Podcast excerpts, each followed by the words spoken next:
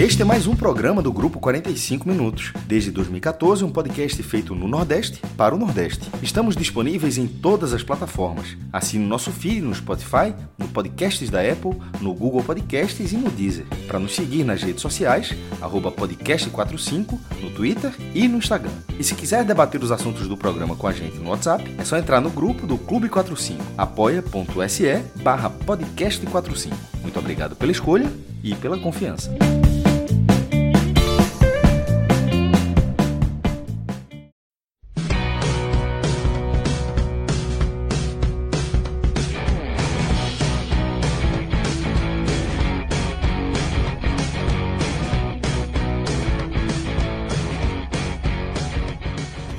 Fala galera ligada no podcast 45 minutos. Estamos começando mais uma edição de um telecast. Vamos analisar nesse programa o empate em 0 a 0 no Clássico Rei, clássico entre Ceará e Fortaleza, disputado na Arena Castelão. É um jogo bem movimentado, mas é, placar saiu zerado. Estou nesse programa com o Thiago Minhoca, João Pedro Pereira e Marcelo Filho aí na edição de áudio. E antes da gente começar a falar de bola rolando, eu queria até ouvir os meninos depois, obviamente, mas eu classifico como um bom jogo que aconteceu no, no Castelão. Lembrar para vocês é, do N10 Esporte e trazer uma novidade aqui, que é um novo código, podcast 15. Se você colocar esse código no, no final lá da sua compra, você vai ter 15% de desconto, além do frete grátis, além de uma entrega bem veloz. E lembrando que é, vale para as camisas do Ceará e do Fortaleza tem a camisa cinza do Ceará, que o Ceará tem jogado com frequência nesse início de temporada. Tem camisas, tem a camisa azul do Fortaleza também, tem as outras camisas, camisa 1, camisa 2. Então entra lá no N10 Esporte, tem também outros materiais esportivos, outras camisas de times de futebol. E entra lá, www.n10esporte.com.br. Só lembrando, o código é o podcast 15. Tiago Minhoca, vamos começar a falar de bola rolando. Eu já queria te ouvir. É, um 0 a 0 mas não foi um 0 a 0 aquele 0 a 0 xoxo é, as duas equipes tiveram é, oportunidades interessantes de marcar. É um começo de jogo bem interessante, é, chances de dois lados, depois deu uma queda, depois as duas equipes voltaram a produzir bem também. Apesar de 0 a 0 um, um jogo bom, né, Minhoca? Concorda comigo ou já comecei falando besteira? Não, não, acho que o jogo foi bom, assim, né? Claro que ainda a gente está numa etapa inicial da temporada. É, esse foi o quinto jogo do Ceará, o sexto do Fortaleza ainda são equipes que estão se encontrando como time, né? O Ceará já tem uma, uma base que ele trouxe para a temporada passada, o Fortaleza tem até alguns jogadores remanescentes de, da temporada 2020, mas o trabalho vai se iniciando com boa parte de jogadores novos. Para esse jogo especificamente, é, eu até imaginava que a gente não teria um grande jogo assim, porque até olhando pelo desempenho que cada treinador já fez antes do clássico, né? O, o Ceará guardando muitos jogadores importantes ainda. O Vina, por exemplo, estava fazendo seu primeiro jogo na temporada. O Mendonça apareceu logo de estreante, logo como titular. Então, assim, o Bruno Pacheco estava fazendo seu segundo jogo. Acho que o Luiz Otávio estava fazendo o terceiro jogo dele. Então, não era ainda a equipe considerada ideal, né? Assim, do que possa ser ideal do Ceará, que também ainda está se definindo com essas novas aquisições. E o lado do Fortaleza, o Anderson fez muito rodízios, né? Muito rodízios, ainda está sendo muito criticado por determinadas escolhas, alguns jogadores que o torcedor quer ver como titular ainda não tiveram oportunidades, como é o caso do Ronald, hoje foi mais um jogo que ele não foi acionado, embora estivesse ali na lista. Então, era um jogo que não se desenhava para ser um, uma grande partida. Até mesmo porque, eu cheguei a falar isso em outros locais, eu cheguei até a falar na live que a gente fez lá da, da, Copa do Nordeste, na Twitch, que Ceará e Fortaleza vem se destacando até mesmo nos jogos sem precisar ter muita posse da bola. Tanto o Ceará quanto o Fortaleza, eles têm uma característica de deixar o adversário tentar fazer seu jogo e aproveitar uma bola longa, uma velocidade, uma bola parada. Essa tem sido, pelo menos, o que, o que a gente viu nos jogos iniciais. Tanto que o Ceará, é, antes de ter o começo dessa rodada da Copa do Nordeste, era a quarta equipe com, com menos, com menos posse de bola, a quarta equipe, e o Fortaleza era a sétima, né? Ou seja, duas equipes de Série A, comparado a outras equipes aí de Série C, Série D, é, o estilo de jogo das duas equipes, inicialmente, não está muito calcado na posse da bola. E com um minuto eu percebi isso. Teve uma bola que foi pro, acho que foi pro Quinteiro, o Quinteiro tinha a opção de sair jogando, ele jogou para frente, deu o lançamento longo. Aí a bola caiu no pé do, do Klaus, o que foi que o Klaus fez? fez a bola longa também. Eu falei, vamos, pelo jeito hoje o jogo vai ser de muita bola longa. Só que aí eu acho que entrou o primeiro divisor de águas do clássico. O Fortaleza entrou com uma formação muito próxima ao que ele tinha jogado contra o Caxias. O Tinga estava lesionado, e aí nem o Daniel Guedes e nem o Iago Pikachu estavam totalmente prontos para o jogo, tanto que nem estavam listados, embora já tivessem regularizados, mas eles não estavam aptos é, né, em condições físicas ideais para começar. E aí ele teve que improvisar o Pablo, né, o volante da base, que vem tendo muita oportunidade com o Ederson, jogando pela, pela lateral direita, e aí Ederson e Jussa foram os volantes escolhidos ali no meio. O Ceará, por exemplo, veio com uma, uma formação bastante conhecida, né, apesar de bem ofensiva, porque ele começou com o Vina na posição original, ali como meia, aberto do lado direito o Salu Mineiro e na esquerda o Mendonça, e na frente o Kleber. Então, boa parte do time, acho que a única mudança assim, mais considerável foi na dupla de volantes, assim, né? Em uma, a, a, combinação da dupla, porque manteve o Sobral, mas geralmente quem jogava era o Fabinho no ano passado, e dessa vez ele optou pelo William Oliveira, que vem ganhando cada vez mais espaço com o Guto Ferreira. Então, nessa, nesses dois padrões, exatamente com os zagueiros, né? Por exemplo, entrou o Klaus juntamente com o Luiz Otávio. O Fortaleza prevalecia melhor para esse estilo de jogo no começo, porque ele tinha exatamente nessa bola mais longa, mais qualidade para fazer o lançamento mais longo. E aí já dá o mérito aqui para o nome, o personagem do jogo, Felipe Alves, que aí já trazendo a primeira notícia, né? Acho que vocês ficaram sabendo, é, teve a notícia do falecimento do pai dele né, na manhã, morreu em decorrência, parece que a, por conta da Covid. E, e aí, mesmo assim, ele foi para o jogo e foi até um dos destaques, a gente vai falar daqui a pouco mais tarde. E, e, essa bola longa com o Felipe Alves foi sempre uma arma muito interessante, utilizando geralmente o David, ganhando muito ali no corpo, o lado direito do Ceará estava muito vulnerável. Eduardo e, e Klaus era um, um, sistema defensivo muito vulnerável.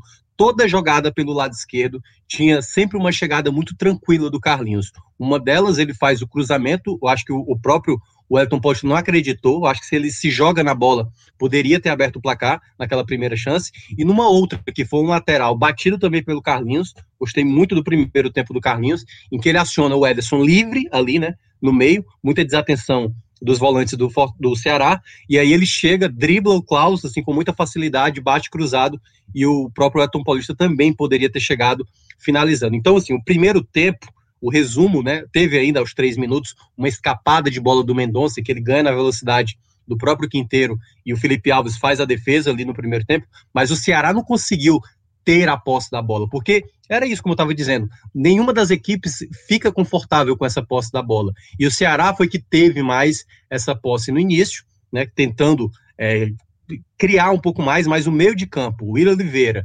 juntamente com Sobral e Vina, em nenhum momento eles conseguiram ter o controle. Os laterais, basicamente, era só o Pacheco que conseguia ter uma escapada melhor. O Eduardo muito mal, assim, sem conseguir apoiar. E def defensivamente, como eu estava dizendo, dando muita condição. E o Fortaleza muito à vontade. Por exemplo, o lado direito do Fortaleza, ele não foi tão acionado.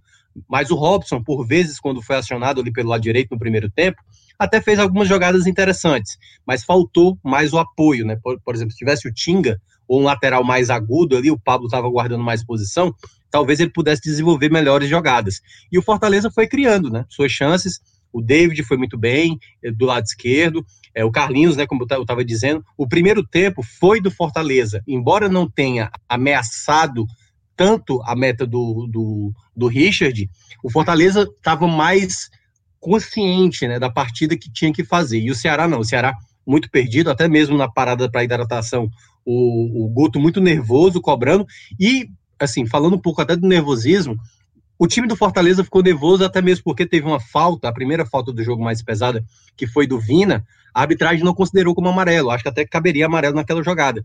E aí depois, alguns jogadores do Fortaleza tomaram amarelo, aí depois veio reclamação do Enderson e tal, o jogo até aumentou um pouco de clima, por conta da, da arbitragem, mas eu acho que uh, nada que tenha sido tão danoso né, para o resultado, não foi nenhum erro desse, mas poderia a arbitragem ter controlado melhor o primeiro amarelo, por exemplo, o Vina. Acho que poderia ter saído, até porque depois os jogadores de Fortaleza ficaram cobrando é, até com uma certa frequência esse amarelo, que não aconteceu. E aí, quando vai para o segundo tempo, o jogo ele não muda tanto de panorama, embora mude, porque a gente viu um Ceará criar mais e criar de maneira mais até contundente. Só que aí mais na bola parada. O Ceará, por exemplo, no primeiro tempo, não teve nenhum escanteio, nenhuma oportunidade de bola parada tão boa, apesar de ter tido uma com Vina no primeiro tempo, que ele chutou em cima da barreira, mas não teve nenhuma. Mas as bolas paradas de escanteio do Ceará, logo no começo do segundo tempo, e o Fortaleza, acho que já mostrando uma, uma queda de ritmo, até mesmo que boa parte dos jogadores que estavam em campo jogaram na quarta-feira lá em Caxias, acho que começaram a sentir mais o desgaste. O lado esquerdo do Fortaleza o David não fazia tão bem a recomposição, e o Ceará passou a criar muito pelo lado direito, tentando fazer o cruzamento para buscar geralmente o Kleber nesse jogo aéreo. E aí foi quando veio com as bolas paradas, né? Uma delas foi uma defesa espetacular do Felipe Alves, que ele faz uma defesa até é, uma defesa até difícil, né? Uma defesa que, que foi uh, acho que foi uma, uma batida de, de fora da área do acho que do Bruno Pacheco o Bruno Pacheco finalizou de fora da área, ele defendeu, aí no rebote, o, o Robson tentou cortar, quase fez um gol contra, a bola bate na, na trave, e o, o, o próprio Klaus, né, acaba finalizando, e o Felipe Alves faz a segunda defesa, e na rebatida a, o Ceará acaba, acaba colocando para fora. Tinha tido uma antes, uma cabeçada do Klaus, que também o Robson tinha salvado em cima da linha, né? Felipe Alves estava um pouco nela, não sei se ele teria defendido, mas o Robson acabou tirando de cabeça também logo no início do segundo tempo. E ficou nessa toada. A bola parada e o lado direito do Ceará começou a construir mais. O Mendonça, por exemplo, foi um jogador que mostrou mais movimentação, já que o meio de campo do Ceará estava com mais dificuldade. E aí foi quando realmente a gente foi para a reta final, onde o Ceará ficou muito próximo do gol. Fortaleza até conseguiu fazer uma boa jogada, uma trama ali do David acho que foi com o Robson ou foi com o Luiz Henrique, não estou lembrado, em que ele tabela, só que finaliza errado. Eu acho que foi a chance mais contundente, apesar de ter tido uma outra lá com o Elton Paulista, que o chute saiu meio feio, mas foi o Ceará que ficou mais próximo, né? Fez as trocas, e aí eu acho que a chance mais clara que acabou acontecendo foi a do Ione Gonzalez, que teve uma bola ali na pequena área e pegou muito mal, né? Uma rebatida em que ele estava até com uma certa liberdade e acabou finalizando por cima da trave perdendo uma grande chance. Então, assim, foi um 0 a 0 que deu para ver uma qualidade né, de cada equipe, um na bola parada, e, e, melhorou muito no segundo tempo, o outro que foi muito bem no primeiro tempo, quando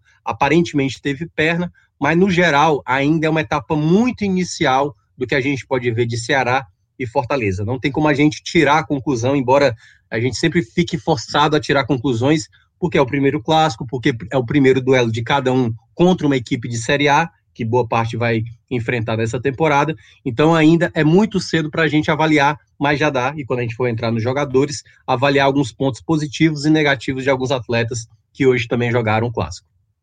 JP, é, qual a tua visão inicial desse clássico, esse 0 a 0 entre Ceará e Fortaleza na Arena Castelão, meu amigo? Fala Lucas, Minhoca, Marcelão nos trabalhos técnicos e todos os ouvintes.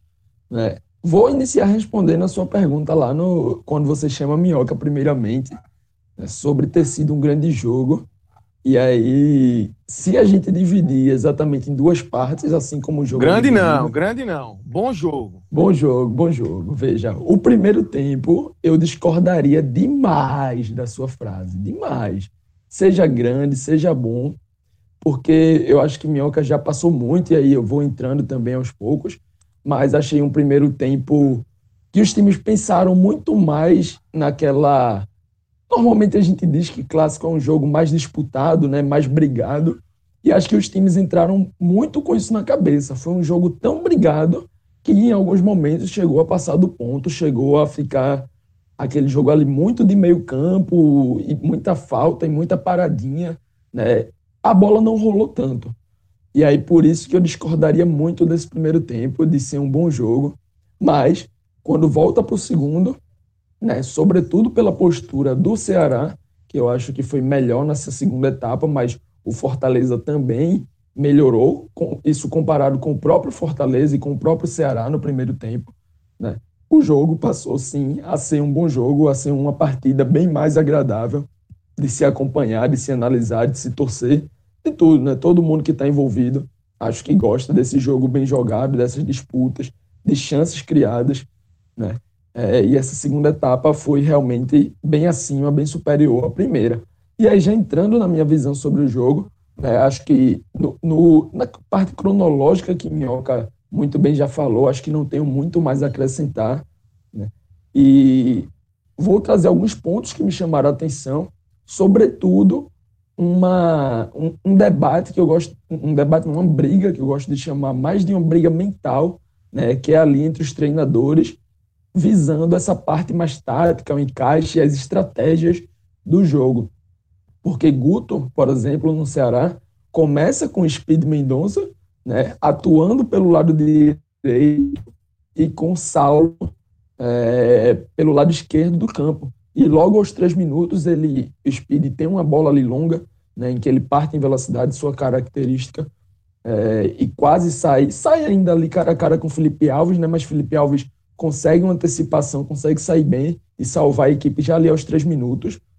Mas, é, um pouco depois, por volta entre 15 e 20, Guto faz a primeira mudança, entre aspas, assim, mais tática, né, que não foi uma, uma mudança de jogador, de colocar alguém que estava no banco, mas foi uma inversão de, dos pontas. Né? Ele tira Mendonça da direita e coloca Mendonça para a esquerda, e aí, logicamente, traz Saulo para a direita. E eu observei essa mudança sob dois aspectos. O primeiro era de dar mais liberdade para Mendonça atacar do lado em que o Fortaleza tinha um garoto improvisado. Né? Se você já, quando tem um garoto, quando tem alguém que está tendo seus, seus primeiros momentos no futebol profissional, você já tenta, o adversário no caso, né, já tenta explorar isso. É, Guto viu ainda mais essa oportunidade, porque além de ser um garoto, o Pablo, ele estava improvisado. Né? Ele que é um volante, é um jogador de meio campo, estava atuando pela lateral, porque Tinga estava fora. Né? E aí Guto faz essa mudança e ao colocar Saulo Mineiro para a direita, ele tem dar uma segurada nas subidas de, de Carlinhos. E além disso, né, como o Minhoca também bem já falou, o lado esquerdo ali, né, Eduardo não vinha muito bem, Klaus vinha dando um, umas falhazinhas, aquelas falhas que você sempre fica com o pé atrás. Então Guto quis dar mais segurança de um lado, né, colocando Saulo para fazer esse acompanhamento maior, dar essa firmeza maior, e quis dar mais liberdade a Mendonça, né, que é uma das maiores contratações aí do Ceará, né, para a temporada e, e, o início de partida dele, é, com essa primeira chegada logo aos três, deixava assim um ponto de, de que ele poderia já hoje ser um cara decisivo. Mas essa mudança não foi tão proveitosa. Eu acho que da parte do Saulo, de dar mais segurança, de dar mais firmeza ao lado direito, realmente funcionou, né? porque o Fortaleza parou de explorar tanto aquele lado, como Minhoca disse. É, Felipe Alves buscava muito o lançamento para David, que a gente sabe que é um cara de muita força física, um cara que ganha muito essas disputas por cima e consegue dar a segunda bola com certa tranquilidade para o seu time já se instalar no campo de ataque. Né? E aí, com essa presença de Saulo, passou a diminuir né, essas bolas, esses momentos de chegada do Fortaleza, mas as escapadas de Mendonça pelo lado direito, pelo lado esquerdo, desculpa, como eu imagino que Guto tentou, não foram tão proveitosas. Né? E nem não é a questão de nem ser tão proveitosas, elas realmente não aconteceram tanto. Né? Sobretudo como se imagina, como você pensa, um jogador ali muito agudo, muito veloz, né? em cima de um garoto improvisado. E aí, o primeiro tempo foi esse primeiro tempo mais regulamentar a bola muito no meio-campo, muito dividida, né? um jogo muito picotado, parando bastante, faltas, festival de cartão. Né? Aquele jogo em que os times realmente esqueceram um pouco a bola e passaram mais a, a mirar o adversário, a mirar né, o rival ali. Eu até entendo em certo momento, porque é um clássico, né? os, ânimos, os ânimos estão aflorados, você não quer perder é, nenhuma dividida, quanto mais dar chance para o adversário fazer um gol ou algo do tipo mas acabou, entre aspas, prejudicando o espetáculo, prejudicando o jogo. Né? No segundo tempo, as equipes voltaram, na minha visão, buscando recuperar esse tempo perdido, né? porque as equipes voltaram se propondo bem mais a disputar, se propondo bem mais a jogar, né?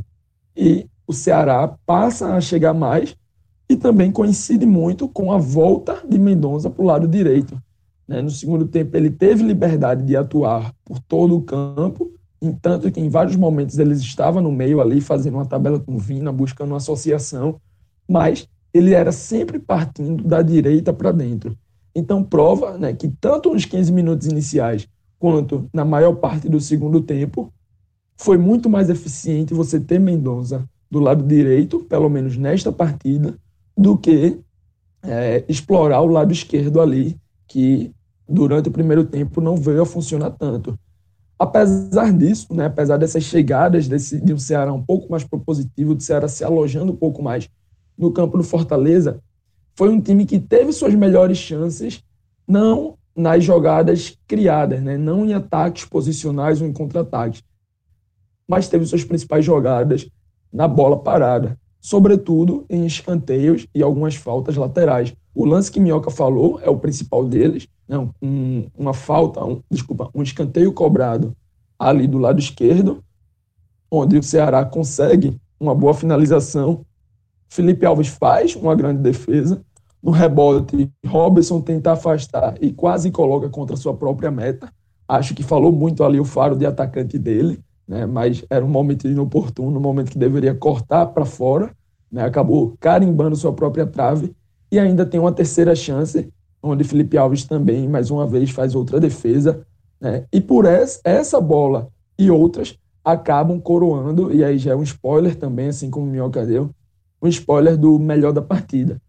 O Fortaleza depois começa a buscar substituições, né, porque é, vinha se alojando muito ali dentro do seu campo, né, vinha sem saída, sem escapadas, então ele tenta tirar, Henderson no caso, tenta tirar Luiz Henrique e o, e o Wellington Paulista, colocando David de centroavante ali um pouco mais adiantado e colocando Oswaldo e Matheus Vargas, né, Matheus Vargas tendo mais essa chance é, como meia ali com a saída de Luiz Henrique, mas que não foram substituições tão tão proveitosas, né? Não foram substituições que mudaram tanto o patamar, não mudaram tanto o futebol da equipe.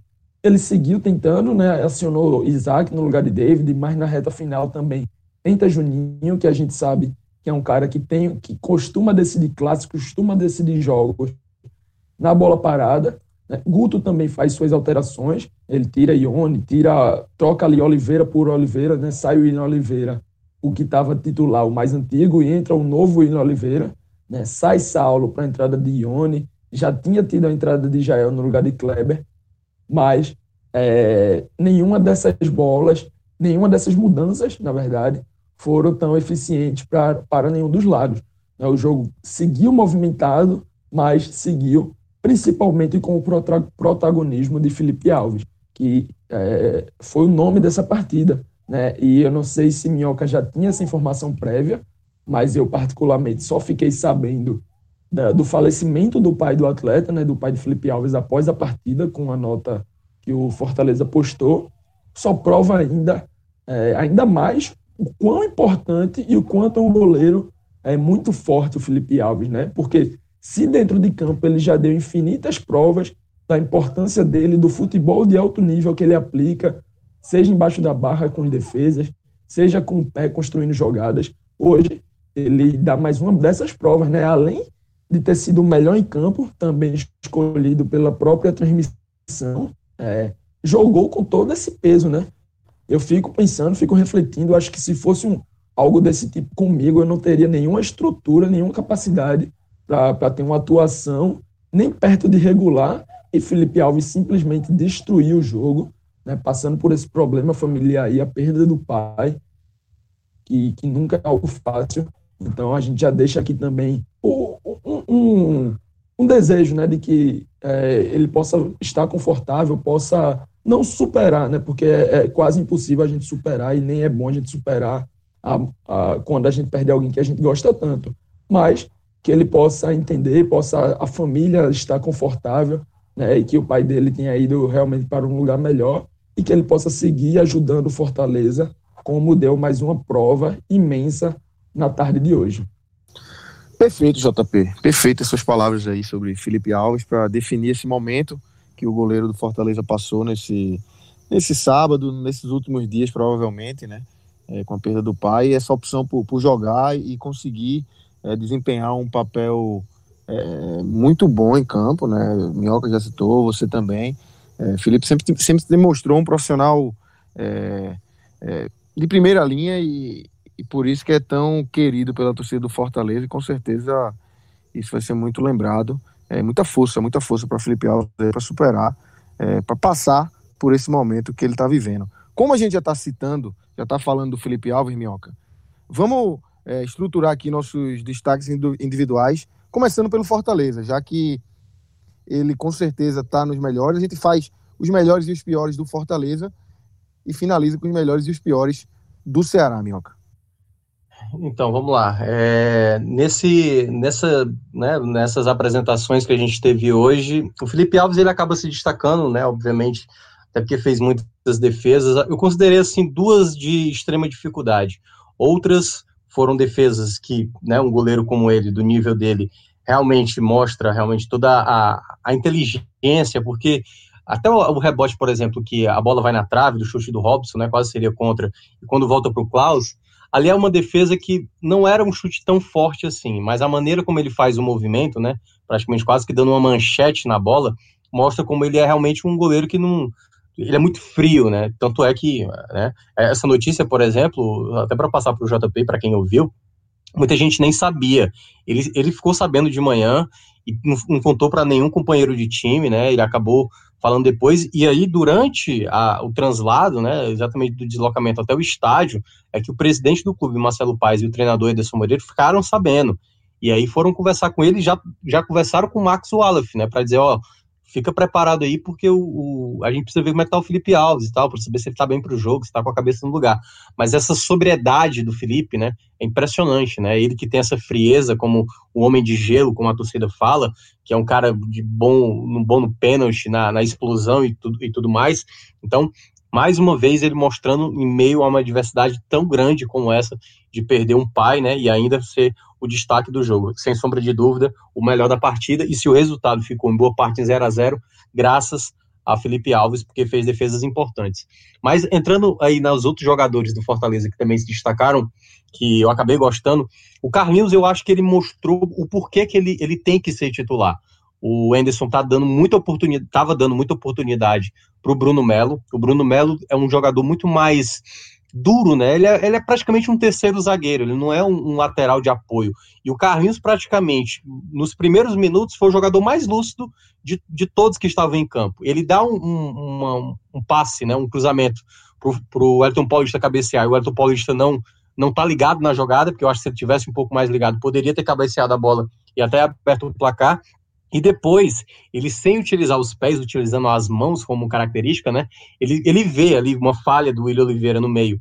É, ele, ele dá o lateral ali pro Ederson, o Ederson faz a jogada e depois ele bate cruzado ali, a bola acaba não entrando. Então, acho que o Carlinhos foi o jogador que no primeiro tempo foi essa, essa qualidade de jogada pelo lado esquerdo, até porque teve uma facilidade, também porque tem mais qualidade. Esse é um ponto que eu tenho destacado desde o ano passado. O Carlinhos é um lateral muito mais completo do que o Bruno Melo, apesar do Bruno Melo ter o melhor jogo aéreo, é um jogador né, que tem muitos gols com a camisa do Fortaleza, mas o Carlinhos eu acho que reúne hoje mais qualidades. Defensiva, é bom destacar isso. É porque muita gente, eu sempre gosto de ressaltar nos telecasts, o Carlinhos, ah, porque o Carlinhos é baixo. O Carlinhos teve hora que ganhou uma disputa com o William Oliveira, que é quase dois, duas vezes o, o, tamanho do Carlinhos, né? Exagerando aqui já. Mas assim, o Carlinhos ele é muito bom no jogo aéreo, ele tem um bom tempo de bola. Então acho que ele vai se firmando e esse jogo, para mim, ele mostra o porquê que ele tem que ser o titular. E o outro nome que eu vou citar, é, aí alguns que eu vou citar, é, aí depois vou escolher quem é o terceiro, mas é, dá para dizer que o Luiz Henrique foi um jogador importante. Ele deu um, um bom passe para o David. Uh, acho foi, eu acho que foi ele, posso estar enganado. Se foi ele foi o Robson. Na jogada do segundo tempo, que ele faz a tabelinha, em que ele escora para o David, o David chega batendo e bate para o lado de fora né, do, do da, da, meta ali do, do Richard. Mas eu gostei da movimentação do Luiz Henrique. Eu acho que ele pode ter um outro jogador da mesma qualidade dele, né, um outro meia, para criar jogo também, porque eu ainda vejo o Enderson insistindo no meio de campo sem muita qualidade técnica de passe. Porque aí já para falar de outros nomes, né? O Jussa, eu gostei do jogo do Jussa. O Ederson, gostei do primeiro tempo, mas no segundo tempo ele sumiu tanto, tanto que eu não gostei da substituição que o Ederson fez. É, já O Ederson fez já no final, sacando exatamente o Jussa e mantendo o Ederson, que foi praticamente um jogador inexistente no segundo tempo. No primeiro tempo ele até tirou uma bola do, do Mendonça, fez outras jogadas interessantes, se ap apareceu na frente, né, como foi essa jogada em cima do Klaus. Mas assim, é, eu acho que o Ederson pode ser o titular, mas no momento eu vejo o Jussa mais pronto, mais no ritmo, sabe? Mais no tempo do jogo do que o Ederson, que eu acho que ainda está muito oscilante. E aí eu queria ver mais do Ronald, que até agora não ganhou minuto. O Juninho, acho que pode ser esse titular por enquanto. Felipe, né, pode voltar, quem sabe, no próximo jogo. Mas eu ainda não estou gostando muito desse meio de campo, embora, volto a ressaltar, gostei do, do jogo do Jussa, não entra aí no, nos negativos, gostei da partida do David, gostei da partida do Luiz Henrique, mas eu vou ficar eu acho que eu vou ficar no geral mesmo com, com o próprio uh, David, sabe? O David foi um jogador, principalmente no primeiro tempo, ele tem a, for a força física como principal atributo e ele soube utilizar dessa força por muitas vezes. E, né, por muitas vezes ele conseguia girar em cima, que daqui a pouco a gente vai falar sobre o Ceará. O David e o Carlinhos pelo lado esquerdo tiveram muita, mas muita facilidade assim de prevalecer no, no primeiro tempo, muita facilidade. Então para mim foram dois jogadores que acrescentaram exatamente naquele momento que o Fortaleza ele era melhor e o time acabou não aproveitando. Mas para mim são os, os, três destaques. Felipe Alves, claro, o melhor do jogo, Luiz Henrique e David mais fazendo. Aliás, eu, eu, eu tô falando já quatro, né? Vai quatro aí. Tá liberado. Esse, é, tá liberado. Eu citar três, acabou ficando quatro porque eu tinha esquecido o Carlinhos. Carlinhos é o segundo, terceiro o Luiz Henrique, e aí ficou o David na quarta posição, mas fazendo uma menção também ao jogo do Justa, que eu cada vez mais tenho gostado. E os piores, Minhoca, para a gente fechar aí o Fortaleza da tua parte, antes de JP é, falar os destaques positivos e negativos dele. Então, aí é, já entra alguns jogadores que não jogaram tão bem. Eu acho que uh, tem alguns jogadores que se salvam, que se salvam de uma maneira geral. Acho que Quinteiro e Wanderson não fizeram uma partida ruim em termos gerais. Eu acho que fizeram uma defesa sólida. O que, estranhei, o que eu estranhei, por exemplo, foi o Ederson optar pelo João Paulo, sabe, na hora que o Wanderson saiu machucado. E eu acho que o Jackson, teoricamente, era para estar na frente, né? Não sei também na condição do Jackson, mas o Jackson estava lá no banco e o Jackson não foi acionado. Quem foi acionado foi o João Paulo. É, o Elton Paulista, eu acho que um centroavante como ele deveria estar mais atento para as duas bolas que passou na frente dele e ele não teve ali a atitude, embora ele tenha ajudado em parte ali da construção do jogo, mas ele como camisa 9, eu acho que ele, ele faltou dele, né? A, a, a sacada, né? A, a sagacidade de um, de um centroavante que por vezes tem que estar muito esperto toda bola que passa ali. Eu acho que faltou dele exatamente as melhores chances do Fortaleza passaram muito próximo ao Elton Paulista. Ele teve uma no segundo tempo que pegou muito mal na bola, né? Acabou chutando de maneira torta. Acho que ele também não fez um grande jogo. E um camisa 9, que é pouco acionado, né? Das poucas vezes que a bola passa na frente, ele tem que estar mais ligado. E eu acho que essa partida o Elton Paulista não teve tão atento. E o outro nome que eu vou ficar é, cara, é, eu gostei do primeiro tempo dele. Assim, eu vou ficar com o Pablo Gabriel, né? Assim, um jogador improvisado. Acho que o Enderson tá dando muita chance para ele, muita mesmo, assim. É, eu acho que é até quase inexplicável, mas é um jogador que tá nas graças do Enderson. Ele é um jogador que eu vejo muita limitação, é um cara muito voluntarioso. E aí é muito importante que, que o torcedor entenda, não entender a, o entusiasmo do jogador, como é o caso do, do Pablo Gabriel, diferentemente de um jogador mais técnico, que essa é a questão do que eu vejo para o Fortaleza, é ter um time mais técnico, mais qualidade. Né? Hoje não tinha nem, nem, o, nem o Guedes, nem o Pikachu para substituir o Tinga, e ele foi lá de maneira bastante esforçada, isso tem que dar um mérito para ele de ter feito o jogo todo inteiro, estava amarelado desde o primeiro tempo, né? E todo mundo ficou, né, da torcida do Fortaleza ficou preocupado de tomar o segundo, como tinha acontecido diante do Caxias, mas conseguiu fazer o jogo dele, mas assim, é muito abaixo, não dá para a gente não considerar o pior, até mesmo porque foi o lado direito do Fortaleza em que ele tinha mais dificuldade, principalmente o Pacheco, quando conseguia avançar, ele não conseguia segurar ali a situação. E um outro jogador, eu falei dois, né? Eu tô me perdendo agora na contagem, mas eu citei o Elton Paulista e citei Pablo Gabriel. Pablo Gabriel vai na primeira posição. É, eu vou ficar com o Ederson, certo? Eu não queria citá-lo, mas eu vou ficar com o Ederson, porque eu gostei do primeiro tempo dele, talvez tenha sido o melhor tempo que eu vi dele, mas no segundo tempo eu achei ele muito fora do jogo. Porque foi o momento em que o, Forta, o Ceará cresceu no jogo e em nenhum momento o Ederson deu a sustentação defensiva. É algo que eu tô vendo com uma assim, eu vejo ele com uma dificuldade para ser um volante que ajuda na marcação. Ele consegue fazer interceptação, mas desarme por vezes, ou até mesmo leitura de posicionamento defensivo, eu vejo ele ainda um pouco disperso e pode ser exatamente por muito tempo que ele não joga, perdeu um pouco desse ritmo, mas eu não gostei do segundo tempo dele, ele vai como essa minha terceira opção, porque eu vou salvar aí do Robson, né, que quase fez um gol contra, mas salvou uma bola em cima da linha e fez algumas jogadas interessantes, né, os que entraram, o Oswaldo entrou, bateu uma falta muito mal, deu passe errado, poderia entrar dos piores, mas jogou tão pouco, mas assim, o Oswaldo já é um problema a se resolver geral, entendeu? Não por esse jogo apenas. Spoiler, viu? Spoiler. Eu, é, não pois é. Salvar, eu não vou salvar o Oswaldo, não. Mas continue aí. Depois eu volto.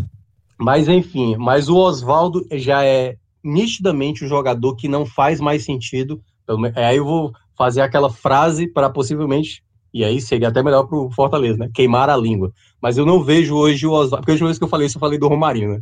É, para mim, eu não vejo o Oswaldo hoje mais em condições de estar no Fortaleza sendo opção para resolver situações de jogo, como foi o caso de hoje. O Oswaldo não acrescentou em nada e quando foi exatamente acionado para fazer alguma coisa, falta, passe, jogada de um contra um, ele não conseguiu acertar nada. Então acho que o Oswaldo é um jogador que já deveria ser revisto pela diretoria, porque é um jogador de mais idade, um jogador que não é, entrega há pelo menos um ano, né, praticamente um ano sem entregar nada, e para mim eu acho que é, esse jogo, né, um clássico como esse, mostra o nível que o Oswaldo está. Ele não está mais em condições de atuar numa equipe como Fortaleza que vai disputar uma Série A, porque é muito melhor você apostar em um outro nome no mercado, que seja, ou até mesmo, e aí, até para fechar minha parte, é, a minha crítica do, em cima do Anderson, né? É, quando ele colocou o próprio Matheus Vargas no lugar do Luiz Henrique, eu queria muito ter visto dois meses homens de criação para esse jogo. Algo que eu já tinha falado, por exemplo, de ver Crispim com o Luiz Henrique. Né? Eu acho que o Crispim, que era titular, pode agora estar tá sendo a terceira opção de meia, terceira opção de meia, e eu acho que o Crispim tem qualidade para ser titular ao lado do Vargas ou ao lado do Luiz Henrique. Então ele pode escolher dois desses três jogadores para serem titulares. Mas o que eu estou vendo do Anderson é que ele está estabelecendo uma posição apenas para ter que disputar três jogadores. E olha que o Isaac pode jogar nessa posição, mas pelo que foi o jogo ali nos, minutos finais e não deu para nem fazer uma avaliação direito do Isaac, ele vai jogar mesmo, ele foi contratado para ser o reserva do Elton Paulista, né, já que Orobó e Gustavo Coutinho devem ter menos oportunidades. Então, esse é o Fortaleza que eu vi né, na, na partida de hoje. Alguns jogadores abaixo ainda e outros jogadores já mostrando uma evolução e, para mim, que tem que ser titular, como eu citei, o Carlinhos, o principal nome deles eu já vou emendando aqui. É, ia começar pelos melhores, mas eu vou fazer essa inversão. E como o Minhoca acabou falando de Oswaldo, né, entre aspas, salvando, eu vou iniciar pelos piores, porque Oswaldo ele vai abrir o meu pódio. É, porque, assim, uma partida, mesmo que ele tenha entrado no segundo tempo e, logicamente, jogou menos tempo, mas ele entra ali aos 23, 24, então ele teve aí praticamente, né, contando com os acréscimos, 25 minutos em campo e 25 minutos de baixíssimo nível de acerto, né? E não foi só essa partida. Essa crítica aqui ao Oswaldo não é porque ele jogou 25 minutos ruins. Essa crítica é porque a gente está há quase um ano, né? E, e é quase um ano porque antes da paralisação de 2020 Oswaldo, na minha visão, é o melhor jogador do Fortaleza. E depois que teve a paralisação e volta ao futebol, parece que o futebol de Oswaldo ficou por, ficou por lá. Né? Um ano atrás, março de 2020, acho que abriu aí um, um buraco e levaram o futebol de Oswaldo, porque há quase um ano eu não consigo lembrar de uma partida em que a gente diga assim, ó, hoje Oswaldo, lógico, no começo da Série A ainda teve alguns jogos que ele contribuiu, eu lembro da partida contra o Grêmio, que ele fez um gol, né, tentou cruzar e a bola entrou. Ele tem momentos, né, mas foi uma queda brusca, né, muito rápida, muito é, já muito longa, já dura praticamente a Série A inteira e vem para esse começo de 2021 sabe? Esse não é o Oswaldo que a gente conhece. A gente conhece um Oswaldo que consegue ter aquela fumaça ali, consegue acertar boas finalizações, erra também, erra, mas sempre teve um nível de acerto bem aceitável. Por isso ele tem uma carreira de São Paulo, né, de, de Fortaleza, de esporte, uma carreira bem honesta, bem aceitável para um jogador é, é, profissional, um jogador de Série A. E é, a forma como ele vem encerrando, né, ele que já é um jogador que já está com a idade aí avançada, né? Então já está realmente no momento de queda, mas foi uma queda muito rápida e muito é, e muito brusca. Então assim não consigo salvar Oswaldo, mesmo que tenha sido somente 25 minutos. Junto com Oswaldo nesse pódio, né, eu vou colocar também Ederson. E aí Ederson foi um cara que eu tenho uma visão bem parecida com a de Minhoca, porque eu gostei bastante do primeiro tempo. É, o primeiro tempo ele foi um, um, primeiro tempo um pouco mais colado ali em Vina. É, a preocupação dele foi mais de não deixar Vina jogar. Né? Teve esse acompanhamento um pouco mais próximo, digamos assim, e foi efetivo. Mas o segundo tempo, o Ceará como um todo cresce, né? e Vina cresce também, e Ederson simplesmente some. Então, é, ele, ele sumiu na partida, não foi, deixou de ser efetivo como vinha sendo ali na maior parte da primeira etapa. E assim, no momento em que você está fazendo um trabalho ok, está na média ali, tudo certo.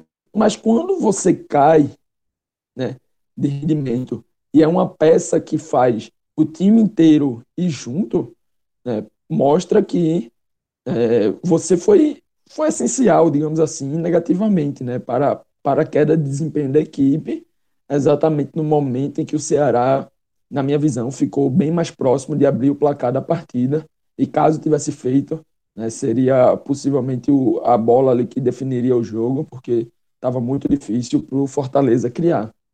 Né? Deixa o Ederson em segundo e, e é um, deixar em segundo meio que assim, ó, ele pode olhar para o primeiro tempo dele, ver o que ele fez e o que deixou de fazer na segunda etapa, para que o primeiro tempo passe a ser mais.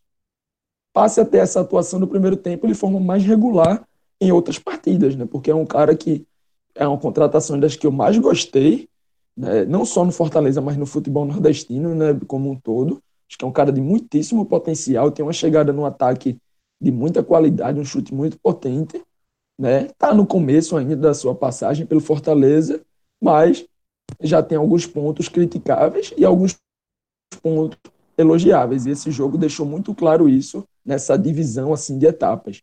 Mas o primeiro, né, concordando com Minhoca, realmente é o Wellington Paulista. Não vou me alongar aqui porque Minhoca já falou, foi pouquíssimo participativo, tanto que na, no primeiro bloco de substituições ele é quem sai né, para David poder jogar mais adiantado, poder jogar ali mais centralizado como um 9. Né? e é, apareceu pouco e quando apareceu também foi errando. Né? O Wellington Paulista é um cara que a gente sabe que tem uma regularidade, que gosta de decidir jogos, então ficou faltando dele um pouquinho. E aí já fazendo a transição para os melhores em campo, né? Eu vou colocar Felipe Alves não só como o melhor do Fortaleza, mas como o melhor da partida em geral. E aí não vou pontuar tanto porque a gente já falou dele especificamente, Minhoca já falou, eu já falei. Então eu já vou me dar o direito de pular. Em segundo lugar, eu vou com Carlinhos, porque acho que teve um, um apoio regular, né? buscou, buscou criar ali do lado dele, não levou bola nas costas, né? teve, lógico, esse primeiro lance de Mendonça ali logo no começo do jogo, aos três minutos, mas não é um lance que passa tão diretamente por ele, e fora isso, né, não deixou muito espaço, Saulo não se criou ali em cima, tanto que ele entre aspas, assim, né, força essa alteração de Guto, de mudança de lado dos dois pontas. Eu acho que ele é uma peça crucial, porque Guto sabia que dificilmente alguém ia se criar ali. E em terceiro lugar, é...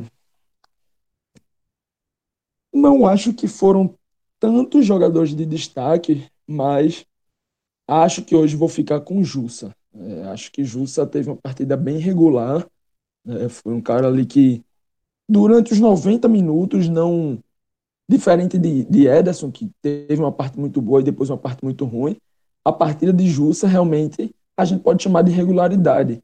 E é isso que muitas vezes um time necessita, né, de alguém que consiga jogar todos os momentos, todas as fases do jogo de forma bem coesa, de forma intensa, né, sem dar margem, sem dar falhas, e acho que ele fez isso. Poderia talvez citar aqui David, poderia talvez citar é, Luiz Henrique, mas acho que pela regularidade, né, em, em, mais tempo durante o jogo, acho que Jussa está bem colocado nesse, nessa terceira colocação. Minhoca, então vamos falar do Ceará agora. É, quem é que você destaca positivamente nessa atuação e nesse 0 a 0 Lembrando que o Ceará teve algumas estreias é, nesse sábado, né? Mendonça estreou, Ione estreou também. Como é que você viu aí é, esses jogadores do Ceará nesse sábado? Então, o Ceará ele tem aí já uma base, né, da, da, da, temporada passada, né, então o time entrou com uma, uma base, assim, praticamente como se fosse quase uma parte também até do time reserva, então Klaus e Eduardo eram acionados quando né, tinha alguma suspensão do Samuel Xavier, ou do Luiz Otávio, ou do Thiago e tal, então, assim, é basicamente um time que já se conhece, mas é um time que não jogou muito ainda na temporada, né? Tava aí alguns jogadores de folga, o Vina estava voltando ontem, então ali do Vina para trás, né? E contando ali o Kleber, é um time que já conhece o trabalho do Guto, já jamais, né? Pelo menos aí fechando uma temporada, o Guto acabou de completar um ano. E aí o Saulo, que né, foi o que começou melhor a temporada com o time de transição, e o Mendonça, que foi a novidade. Desses jogadores aí, os que me chamaram mais atenção de maneira positiva, né? Eu gostei muito da movimentação do Mendonça. Eu acho que é um jogador que mostra que vai ser titular fácil, tanto é que no, no primeiro jogo dele ele já estava mostrando fisicamente muito bem, tanto que aguentou muito bem o jogo, acho que boa parte dele acabou sendo substituído no final, mas eu acho que ele poderia ter terminado os 90 minutos sem problema, mas mostrou sempre é, disposição de buscar o jogo. Então, sempre quando o jogador do Ceará, principalmente no segundo tempo, né, quando o Ceará soube trabalhar melhor a bola, é, ele sempre estava pedindo para receber a bola, para acionar. Ele teve muita movimentação, como o próprio JP mencionou. Ele estava do lado esquerdo, mas quando ele atuou mais pelo lado direito, ele conseguiu ter mais é, vontade, né, assim, mais é, se apresentou mais. Eu acho que foi um jogador que foi muito participativo e deu para ver que no primeiro jogo, e eu já tinha considerado ele uma ótima aquisição de, de todas as contratações. Eu tinha até chegado a falar um momento que era o João Ricardo, mas quando confirmou o Mendonça, essa aí é a contratação que o Ceará mais acertou na minha avaliação. Contratação, estou dizendo que vai dar certo. Mas o Mendonça já mostrou no primeiro jogo que tem essa qualidade para ser titular. O que faltou, talvez, mais para ele foi um pouco mais de campo, né? Porque a própria jogada em que ele finaliza em cima do Felipe Alves, ele não tem muito espaço ali para bater, ele teve mais campo, né? Quando o Fortaleza jogou mais embaixo, não deu muito espaço para ele, ele teve mais dificuldade. Mas a movimentação dele me chamou a atenção e para mim vai como um destaque. O outro nome que também me chamou a atenção foi o Bruno. Aí é que tá, né? É, não sei se eu vou botar o Bruno Pacheco, porque o Bruno Pacheco ele foi bem no apoio, mas defensivamente eu senti ele um pouco sabe assim, errando um pouco o tempo da jogada. Talvez também por conta do tempo que ele não estava jogando. Eu faço a segunda partida dele. Acho que ele fez uma partida uh, razoável, assim, porque é, eu, eu vou colocar logo um outro antes. Pra, daqui a pouco, segura o Bruno Pacheco aí, saber se eu entro ou não com o terceiro. Vou botar o Luiz Otávio. O Luiz Otávio fez uma partida segura na minha avaliação. Ele não tem, o Luiz Otávio, uma qualidade de passe muito boa. Mas hoje ele foi um zagueiro que eu considerei muito regular, né? Porque eu não sei se pela compensação, por conta do Klaus, né? Que o Klaus, daqui a pouco eu vou falar sobre ele, mas o Luiz Otávio, eu acho que ele foi um jogador mais seguro durante o jogo mesmo, sabe? Eu acho que ele foi mais mais, mais zagueiro mesmo, não, não, não, não teve nenhum tipo de erro, né? E para fechar, eu não sei se vou ficar com o Bruno Pacheco, porque todos foram ok, assim, sabe? De uma maneira geral. Porque dos nomes que entraram, deixa eu ver aqui. Entrou o Marlon, o Marlon já entrou no final. O Oliveira entrou, não mudou muito a dinâmica, né? Até porque ele entrou no lugar do William Oliveira. O Jorginho entrou, o Jorginho até conseguiu algumas escapadas, também não mudou tanto. Jael entrou e o Ione também entrou. Acho que eu vou ficar com o time titular mesmo, até mesmo porque é, eu vi no próprio Kleber, né, assim, melhorar um pouco mais no segundo tempo. No primeiro ele estava perdendo muita bola, o Saulo estava lutando demais, por exemplo, mas eu ainda acho que o Saulo poderia, mas o problema é que não tinha como, né? Ele já tinha colocado o Jael no lugar do Kleber na altura do jogo. Mas eu acho que o Saulo até sai é, né, é, assim, fazendo, acenando a cabeça, né? Meio que não concordando, não sei se com o futebol dele, que nem acho que foi tão ruim o, o futebol do Saulo, mas eu acho que talvez ele quisesse continuar no jogo como homem referência. Porque eu, eu teria feito essa substituição, sabe? Eu não teria colocado logo de cara o Jael, eu teria tirado o Kleber para colocar, quem sabe, o Jorginho, ou até mesmo o Marlon, para empurrar o Saulo como homem referência, ou até mesmo colocar o Ione Gonzalez, né, tirando o Kleber, para colocar o Saulo como homem referência. Porque nessa disputa de camisa 9, entre Jael, entre Kleber, Viseu, então, que para mim eu acho que perdeu muito, muito espaço né, das partidas que vem fazendo, eu acho que o Saulo pode ser essa opção por enquanto, porque ele é o que vive a melhor fase né, em termos de fase goleadora. É para mim é o jogador que está melhor nesse momento. Eu queria ter visto mais o Saulo jogando centralizado, eu acho que faltou isso. Mas vou ficar, vou fechar o pódio mesmo com o Bruno Pacheco. Vou ficar com o Bruno Pacheco, porque apesar de ter cometido algumas falhas ali de time de jogada, acho que foi o jogador que conseguiu mais acrescentar, né? Fez uma boa finalização de fora da área, conseguiu ser um jogador no apoio muito bom, e é, para mim, assim, um dos melhores laterais esquerdos que tem hoje no, no aqui na, no Nordeste. Passando para o lado negativo, aí eu acho que teve o Ceará teve um problema no primeiro tempo de, de meio campo, né, que eu considerei. Não gostei dessa formação Sobral com o William Oliveira. É, o William Oliveira, eu já tenho batido nessa tecla já há um tempo, que ele é um volante que ele não te acrescenta tanta qualidade de passe no meio. Ele é um volante marcador, tanto que a, a, jogada que o Ederson faz, o lateral batido pelo Carlinhos, ele está muito desatento, e aí o Ederson dominou a bola tranquila, fez a jogada para cima do Klaus e passou como quis, né? É, e para mim ele, ele fez uma partida abaixo, sabe? Assim, eu acho que o William Oliveira não tem muito o que acrescentar. Sobral não jogou bem, assim, comparado ao que o Sobral pode produzir, sim. Mas uh, talvez o Sobral tenha mais decepcionado do que o William Oliveira. Eu, eu, até concordo com, com essa avaliação. Porque o Sobral não, não foi aquele Sobral de antes, né, de, de roubada de bola, de ter até o controle. Foi algo que o Ceará penou muito. O Vina também não estava muito dentro do jogo. O Vina foi, o Vina se salva muito, assim, é, e se salva bem, na verdade, porque ele foi o cara da bola parada, né? E muitas bolas paradas, e no melhor momento que o Ceará teve no segundo tempo, boa parte das bolas paradas, foram seis assistências para finalização, foram vindo do Vina, ou de escanteio ou de uma falta lateral. Então, o primeiro tempo do Vina que eu não gostei, porque o Ceará não conseguia construir jogo, o Vina passou a ser uma peça importante no segundo tempo, quando a bola parada foi uma arma muito interessante e ele bateu muita falta, que ele coloca pro, pro Bruno Pacheco, né? Que ele vê o Bruno Pacheco livre, ele, ele aciona lá e o Bruno Pacheco finaliza para fazer aquele lance lá, a bola batendo na trave e tudo mais. Foi uma ótima visão do Vina, né? Então, assim, o Vina para mim não entra nesses negativos, apesar de eu não ter, eu não ter gostado do primeiro tempo. Mas é, vou ficar com o Will Oliveira, certo? O Will Oliveira vai ser a minha, a minha escolha. Os outros dois, para mim, é até fácil escolher. É, o Eduardo, o lateral direito, vai na, vai na segunda posição. Eu acho que ele foi um jogador. Ele é um, ele é um lateral que, assim, eu acho que o torcedor ele quer ver algo diferente. Por isso que eu acho que o Gabriel Dias, com o tempo, é capaz de ganhar essa titularidade, porque o Gabriel Dias, apesar de não ser um excepcional lateral, um lateral que chama muita atenção, ele tem mais entrega, sabe? O Eduardo, ele é um jogador até de, de cruzamento, ele tem um bom cruzamento e tal, mas ele é um cara muito frágil defensivamente. Algo que o Ceará vai precisar para se proteger bem pelo lado direito, que é um lado muito vulnerável, principalmente nessa combinação, né? Eduardo e Klaus, eu acho que para você ter na lateral direita o Eduardo, você tem que ter um outro lateral com uma característica melhor defensiva. E aí eu acho que o Gabriel Dias, com o tempo, vai ganhar essa titularidade, porque o Eduardo ele não oferece.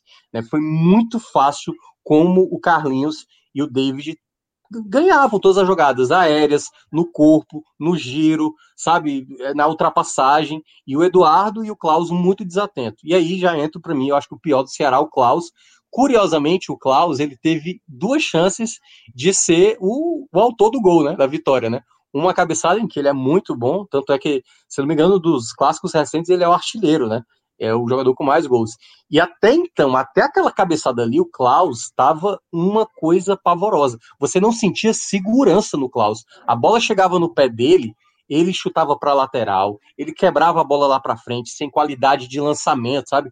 Aquela bola que geralmente sai fatiada. Por mais que o cara não tenha habilidade, mas mesmo assim ele não conseguia fazer isso. Era chute para frente a esmo, assim, sabe? Então o Klaus, ele não está passando mais segurança.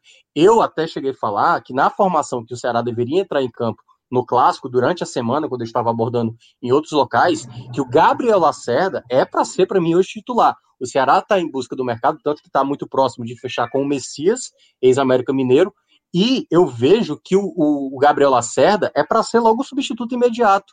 O Klaus ele tem ótimo jogo aéreo, ele já foi muito bem na temporada 2020, mas há muito tempo o Klaus já não consegue mostrar o mesmo futebol está inseguro.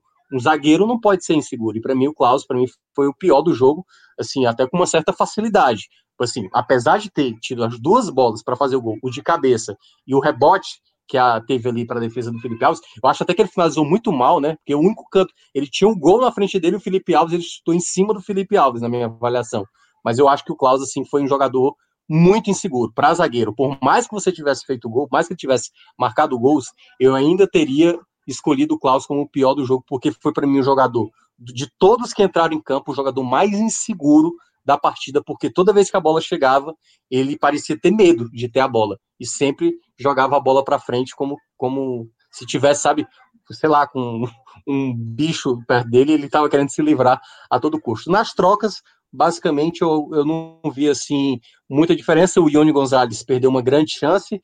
Aquela coisa, é o primeiro jogo, então meio que se, né, é aquela coisa. A torcida, obviamente, não, não gostou, mas assim, de uma maneira geral, foi o primeiro jogo dele, mas se isso é num jogo valendo, né, um, um jogo mata-mata, um jogo de reta final de campeonato, certamente esse gol seria bastante lamentado. O Marlon entrou, não, não mudou muito a cara do jogo, Oliveira, é, eu acho que precisa de mais minutos para a gente analisar, e os demais, Jael também, acho que não chegou a acrescentar tanta coisa, né, assim como uh, os jogadores que acabaram entrando. Então, acho que a minha avaliação dos piores fica sendo exatamente esse pódio. Klaus Eduardo e fecho aí com o William Oliveira no meio.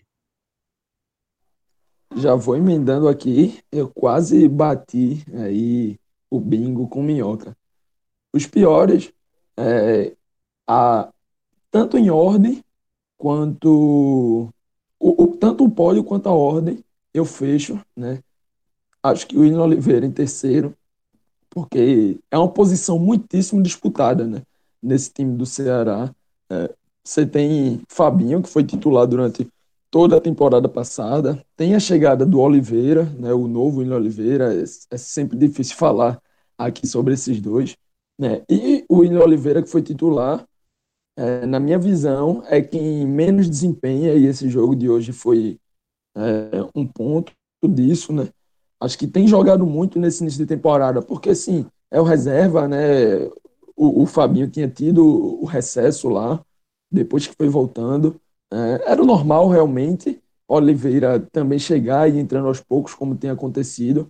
Mas eu acho que é questão de tempo para ele deixar essa vaga.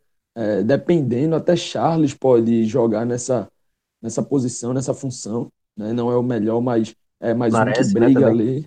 Exato, Pedro Nares. Tem muita gente para essa vaga aí de volante. Né? Isso só falando de primeiro volante. Né? Porque se a gente expandir para segundo volante, aí vai entrar Marlon, aí vai entrar Sobral tem muita gente. Eu acho que é questão de tempo para o William Oliveira acabar perdendo de vez aí essa, essa vaga. É um cara que pode ser útil em alguns momentos, né, em situações de jogo, quando você quer segurar. Né, é importante ter um elenco recheado ali, que a gente sabe, campeonatos longos, viagem que o Ceará vai ter de Sul-Americana, reta final de Copa do Nordeste.